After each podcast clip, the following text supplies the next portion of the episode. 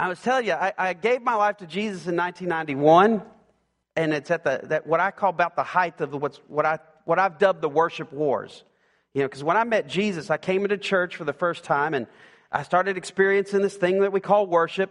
But when I got there, people were having discussions and arguments and even battles over what kind of worship was right. And at the time, it was like, do we use the, the hymnal and the books that have been published and used for the past 50 years, really, if you know your church history, or do we do these new modern choruses? And, and there was, I, I just called it the worship wars. Uh, churches split over music style, over song choice. I mean, can you believe that?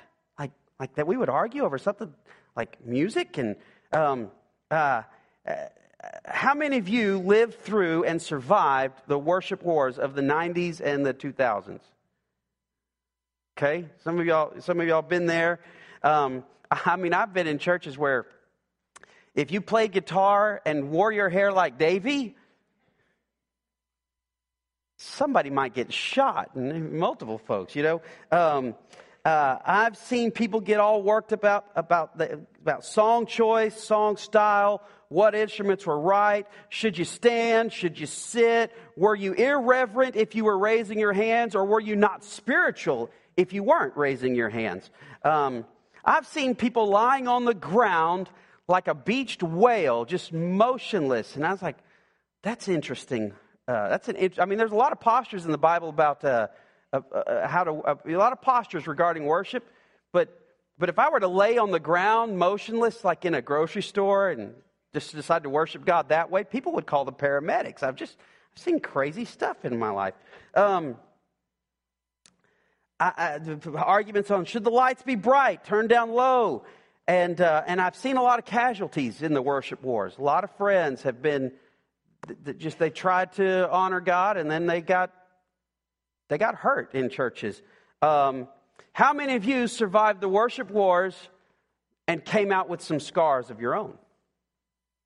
few of you, yeah. Um, now, if you're too young to remember church in the 90s, there was not an actual war, but there were many fights in churches about what was proper. Um, and, uh, um, and that's why I called the, those, that time the worship wars. Uh, um, uh, how about this? How many of you survived the worship wars? And not, but you, you came out with some scars, but you also came out with some opinions. Yeah. God help me manage this. All these opinions. Um, a bunch of you, we got, we got opinions about worship. Let's start, let's start here.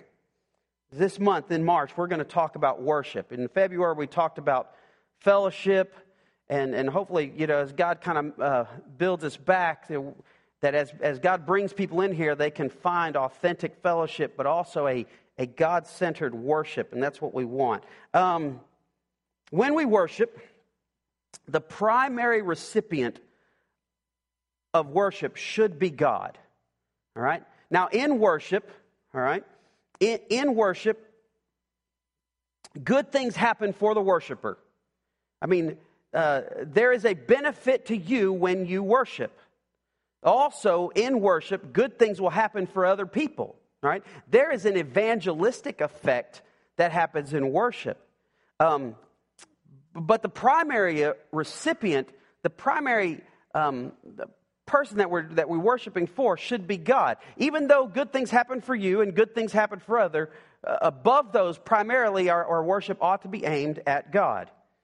And, and I would think I wouldn't have to say this, but, um, but again, we just live in crazy times. There, a popular um, popular preacher down in Houston, his wife got up one Sunday and, and told the thousands in attendance that says, you know, when you worship, when you sing, you don't do that for God.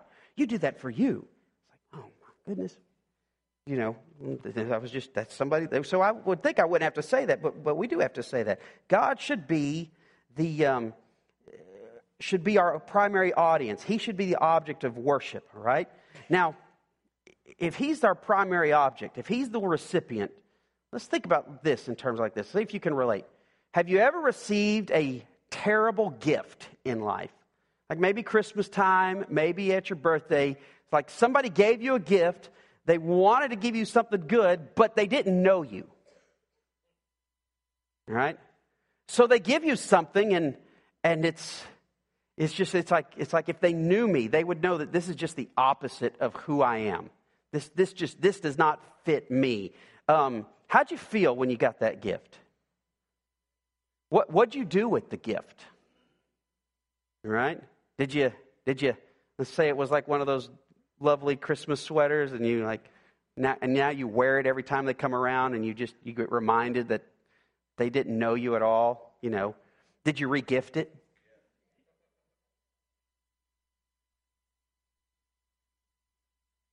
You know, I wonder if in the midst of all our different opinions on worship, do we sometimes give to God what we like rather than what He desires? In worship, our primary desire ought to be to honor and adore God. And if God is the object and the recipient of our worship, then it might be a good idea to check and see what He desires in worship.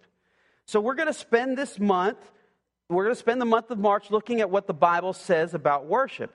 And I encourage you, don't miss any of this, because if you're really serious about knowing what God says about what He wants in worship, like there's a lot that He says, all right? And if you just take one Sunday and apply that, um, there's still a whole bunch that you would miss. So we're going to start in the Psalms. The Psalms have a whole lot of things that God tells us about worship. Go to Psalm 95. We're going to start there today. Next week, we're going to do Psalm 96 um, and just let the two of those work together. But let me read this to you Psalm 95, the Word of God says, Oh, come, let us sing to the Lord, let us make a joyful noise to the rock of our salvation. Let us come into his presence with thanksgiving. Let us make a joyful noise to him with songs of praise. For the Lord is a great God and a great king above all gods. In his hand are the depths of the earth, and the heights of the mountains are, all, are his also. The sea is his, for he made it, and his hands formed the dry land. Oh, come, let us worship and bow down. Let us kneel before the Lord our Maker, for he is our God, and we are the people of his pasture and the sheep of his hand. Today, if you hear his voice, do not harden your hearts as at Meribah, as on the day of Massah in the wilderness, when your fathers put me to the test and put me to the proof, though they had seen my work for 40 years, I loathed that generation and said, They are a people who go astray in their heart, and they have not known my ways. Therefore, I swore in my wrath, they shall never enter my rest. You know, the first thing that we learn from this psalm is there's a call to worship. The first words is, Oh, come, come. We are invited. We are summoned. We, we are called to set aside all the hustle and bustle of life to turn our attention to God. Some of you, you've had great weeks full of celebration. Some of you have had tough weeks full of difficulty. But, but all of that, we are called to set that aside and come, to come and take our attention off of ourself off of our desires, to come and take our attentions off of our ambitions, our goals, all our to do list, and to say, all right, now I'm going to focus my mind's attention and my heart's affection on God. Come. Come. Come. Set your mind and your affection on the one who gave you life. The, the one who knows you better than you know yourself. Come to the one who loves you enough to sacrifice himself to rescue you. Come. Now, there's a progression that you see in this worship call. He says, Oh, come, let us sing to the Lord. You ever wondered why we sing at church? I mean, those of you who just love to sing, you're like, yeah, it makes sense. We, we sing because I love to sing.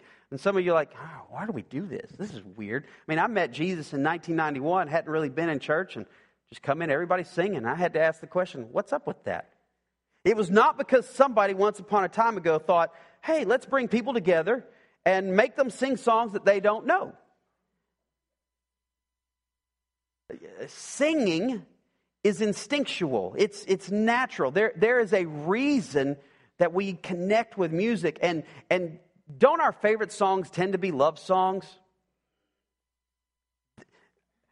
There's a natural connection between singing and expressions of love. So when we come to worship, we sing as an expression of love to God. And oh, how God loves to hear his children sing. Now, I'm one, I really enjoy music. I appreciate it. I want, I, we, you can ask my, my, my wife and my kids when we're driving in the car and I got the music on, volume tends to get turned up, not because I'm hard of hearing, but because I want to hear every little nuance, every little bell, every little drum beat, every cymbal, every little guitar lick. And I want to, I'm analyzing, you know, what kind of effect the guy's using on the guitar and the bass line. I want to hear it all and I love and appreciate good music. But as much as I like good music, occasionally from the back seat of the car, I hear my little girl start to sing. She makes up her own words to songs. She, her pitch is not right. Sometimes her words don't even rhyme. And you know what the father does? He turns down the radio and he leans in because my baby girl is singing. All right? Thank you. Uh, thank you, Taylor Swift. You're a great singer. You have fun songs, but I'm going to turn you down because my baby girl is singing. Michael Bublé, you got some good pipes, boy, but hold on. Something better's going on back here. All right? I, I just, I turned them down. Uh, uh, the, you know, uh, thank you, Third Day. Mac Powell, uh, Mark Hall from Casting Crowns. Love your songs. You're singing about God, but hold on. My little girl's singing about, I don't know. I don't even know. I just want to hear her sing.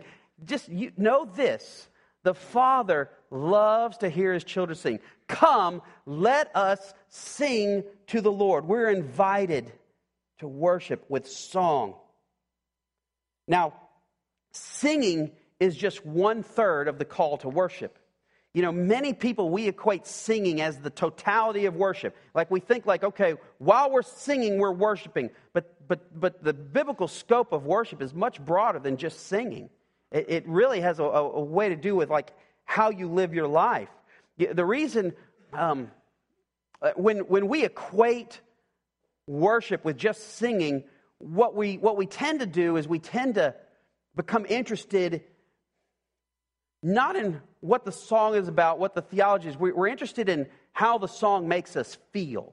right? And so it's really still about us at that point in time. It's like I just, I'm, I'm interested in, the, in, in how a song makes me feel. Um, um, and we're generally interested in how a song makes us feel based on when we first encountered it. That's why it's like you know, like if you if you met Jesus when you were at youth camp or whatever year that was, a lot of times the, the, the styles and those songs become dear to you.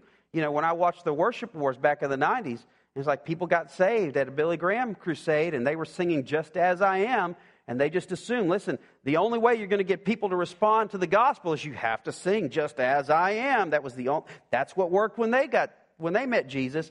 And that's how we associate things. We, we generally, uh, we're interested in how a song makes us feel based on how we first encounter the song. My father, he wants music in church to be soothing because that is how he first encountered it in worship. On the flip side, I've had I, I worked many years in youth ministry, and I would have students they would want to sing certain songs because the song just sounded cool. Didn't matter what the song said. Didn't matter if there was even a, a good theology to the song. It's just like this song makes them feel energetic and cool, and um, and that's it's a starting point. You need to know that in regards to singing, you can sing and not worship. Likewise, you can worship and not sing. I had this uh, old farmer at my previous church in his 90s. He never would express himself with hands up, and, you know, he, eh, for him it was very reverent. And it would make me so frustrated. Somebody would come into the church and they would say, Well, you, you, there's just not a good worship at this church because people weren't all, you know, excited with hands up. And I was like, That is so judgmental. I said, Because that old farmer over there, like, he lives it. Like, he worshiped seven days out of the week. I mean, uh, he, he did things that it's like, like, like he would actually give a home to a homeless person out there in the country. Like, who does that? This guy was the genuine, real deal. And it just offended me so that anybody would say that because he wasn't expressive, he wasn't worshiping. That guy worshiped with his whole life. You can worship and not sing. It says, Oh, come, let us sing to the Lord. Let us make a joyful noise to the rock of our salvation. You see, everyone can sing, but not everyone can make a joyful noise. In order to make a joyful noise, it's got to be personal to you. You have to have a personal reason to, to shout, to become expressive. You, uh, uh, you have to, a joy that is personal to you. And unless you have a personal reason, you don't have a reason to shout. And by the way, you know, in America, we think that the one shout, the one joyful noise is woo! You know, there's a lot more than that. And if you read the scriptures, you'll find hallelujah, praise the Lord, hosanna, glory to God. I mean, and, and, and how this works is like sometimes, sometimes in the midst of worship, there is an expression that's not on the screen. The, the, people who wrote the song could not, ex, could not anticipate how it personally affected you. And, and it's just at that moment, something has to be said, something has to be celebrated that is that, that the worship leader can't prompt in you. It's just completely, it's like, this is this is just me and i and i and it's like i can't believe the grace of god. I can't believe the love of god. I can't believe that god would direct me. And i just have to i just have to let loose. And it's a hallelujah like the, my, I've gotten to be at some uh, African American churches. That's so much fun. They're not restricted, you know, in, in their expressions. Um, you know what restricts us in here? It's like usually, like the reason I'm not going to make a joyful noise, I'm not going to shout, is because I'm too concerned about what you think. I mean, if I express myself beyond what is already, you know, th- those expressions are are are uh, approved. But if I shout hallelujah, like somebody's going to think like, what's wrong with me? And really, it would be to our good to get over that. It would be to our good to, to get over that. Everyone can sing, but in order to shout, God has to have done something for you. The text says, let us make a joyful noise to the rock of our salvation. You see, you have to be saved in order to shout. You, you have to have this understanding that's like, oh my goodness, I am a sinner. I have violated God's laws. I have gone my own way. I have rebelled. I am messed up. And there is this perfect God, and I have no right to come before Him. I have every reason for Him to judge me and he loves me and he gave himself to save me, that'll give you a reason to shout. I remember as a youth pastor, every year we would bring in new seventh graders and we would do worship. All right, some of y'all back, y'all know this, and y'all were those seventh graders. But when you were seniors, you were like, Bob, talk to those seventh graders. They're not taking worship seriously. The reason the seventh graders didn't take worship seriously is because they hadn't had much life experience in order for God to have done something for them. But by the time students were seniors, they had felt God, they had grown with God, and they had a personal reason to shout.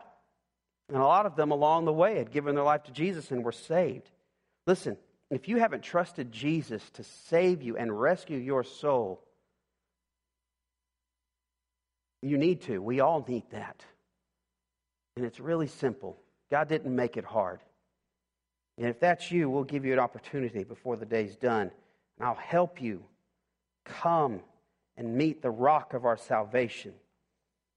Verse 2 says, Let us come into his presence with thanksgiving let us make a joyful noise to him with songs of praise. This is the second time in this psalm that the word come is. And this is, this is a second invitation to go deeper. The first come is to come and, and lay aside yourself and come into worship and sing. This one now is to come in further, to crawl up in daddy's lap. This is a, this is a call to be intimate, to, be, to feel connected with God. All of us can sing, some of us can shout, but few will come. This is an intimate encounter, with God where you draw close to God, where in this crowd of people, you are actually alone with God. Where for a moment, the song that is being sung, it's not just, the, it's not just words, it's, it's your story. It's your heart's cry. It's your passion, and it is a song of praise from you directly to God to come, to be in His presence. Now, verse 3. In verse 3, we get told why we should worship God. Why do we worship? It says, For the Lord is a great God and a great King above all gods. In his hands are depths of the earth, and the heights of the mountains are also his. The sea is his, for he made it, and, and his hands formed the dry land. Why do we worship? Why do we sing? Why do we shout? Why do we come? Because he's God. Pretty simple. He is God and He is worthy of our worship. Did you know God keeps us far enough from the sun that we don't burn up, but He also has placed the earth not too far that we don't freeze? This great God of ours, I mean, He has, he has designed the earth where there is just enough gravity to keep you from spinning off of this rock out into space, but not too much gravity to keep you from being crushed by it. And it really is a fine tuned design that He's done. He is a great God and He is worthy of worship. And if it wasn't enough that He created, He sent His Son Jesus to do for you and I what we could never have done for ourselves. And He died on a cross for yours and my sin. Why do we worship? He deserves it. Verse 6 says, Oh, come, let us worship and bow down. Let us kneel before the Lord our Maker. Let us bow down. Let us kneel. Now, this is more than just a physical position, it's more than just the bending of your, your knees. Uh, we, we, don't, we don't get this uh, very well anymore because in our culture, we don't, we don't kneel, we don't bow down. I mean, we shake hands. Um, that, that's our sign of respect in the ancient culture, though. No, it was, it was a bow down. It was a, there was a submission to that. Um, when we come before God, again, we're not kneeling. We don't bow. What we do is we, we, we lower our head. Right? But this is more than just a physical posture. This really has to do with your heart.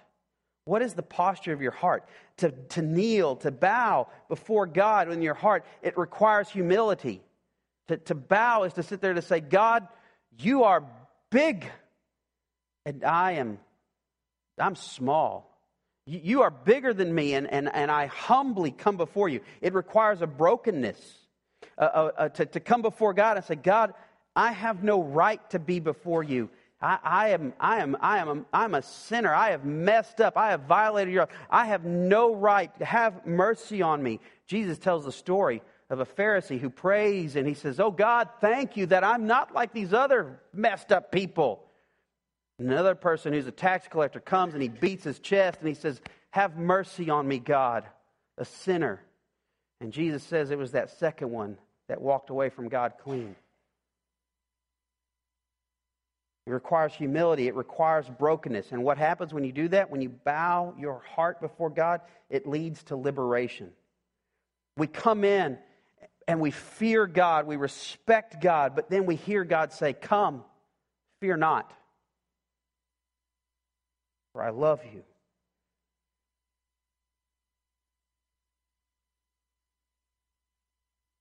Then in verse 7, we see where worship should take us.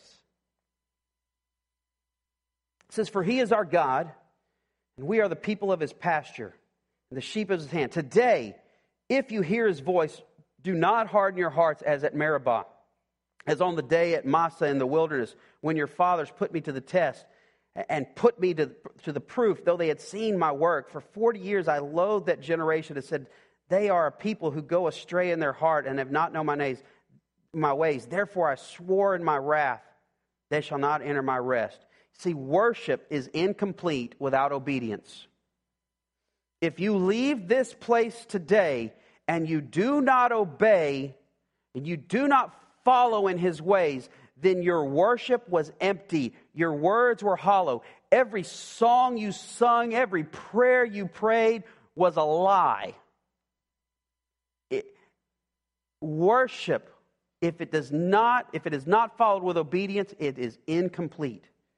You know, in the 90s, I got to watch people argue over hymns or choruses, guitars or pianos. Um, those arguments were never really about God, they were about us.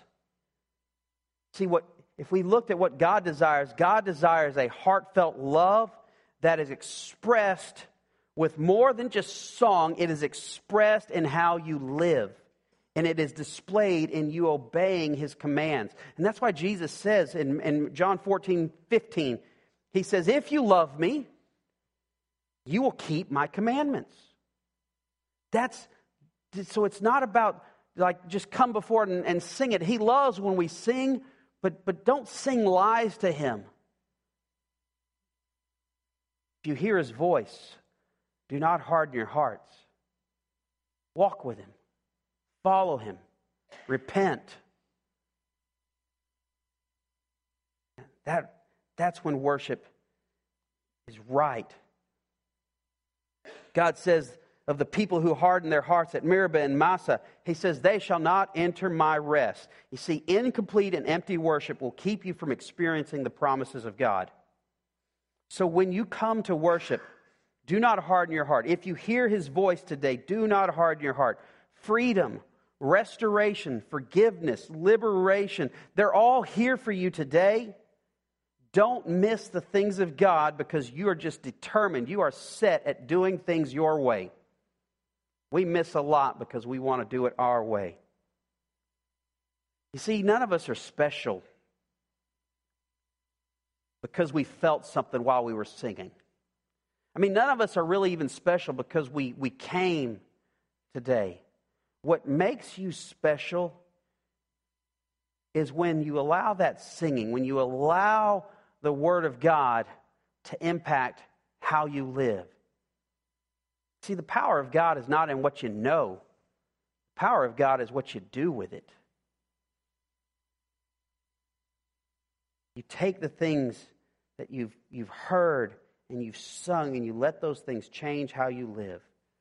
Worship, it's always incomplete if it's not followed by obedience.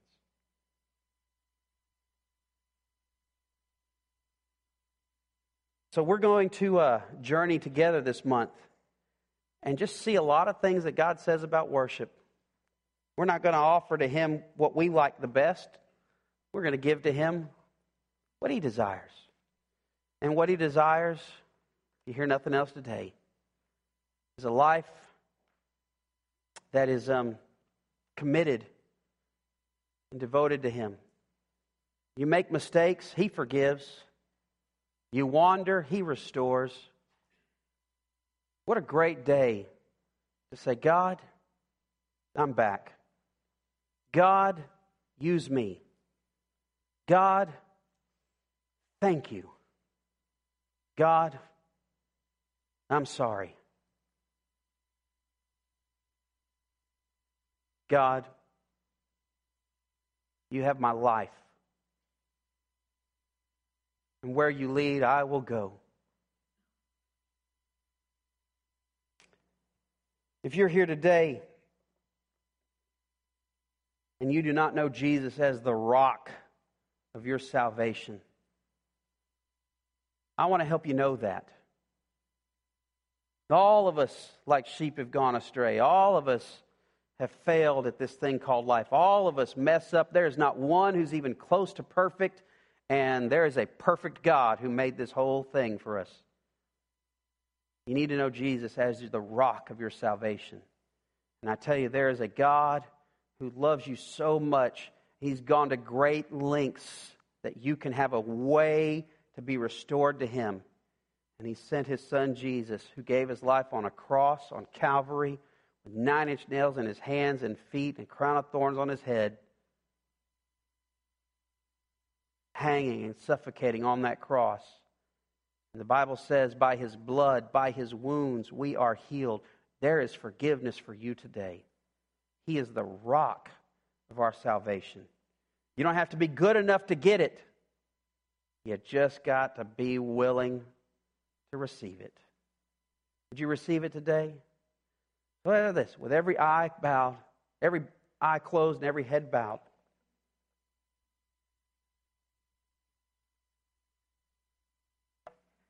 I intend to be here for you. And if you're one and you do not know Jesus as the rock of your salvation, I want you to look at me and make eye contact with me, where you and I can make a personal connection. And that'll be a sign to me that, that later on, let's have a conversation. And let's talk about what the Bible says about how a sinful soul can be forgiven. If that's you, would you just make eye contact with me? Nobody else is looking around. I'm looking. I just want to know if that's if that's you. I, I want to be here for you. I want to help you know what God's word says.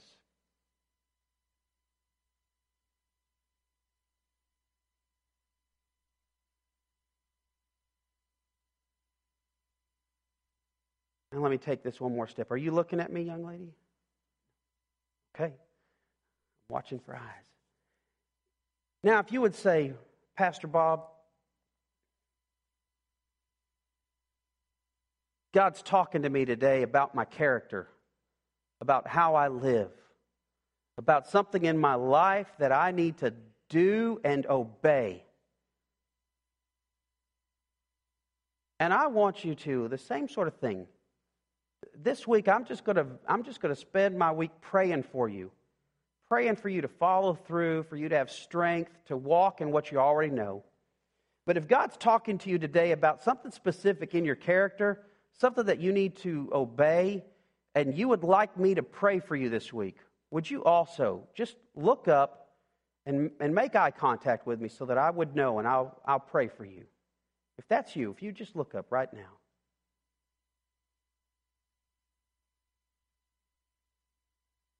I see you. I see you. Thank you. I'll be praying for you this week. Anyone else? Not that my prayers are more special than others, but I promise you I'm going to be praying for you this week. Anyone else? God's talking to you about your character, about how you live. Are you looking at me? Thank you. I see you. I see you. Anyone else?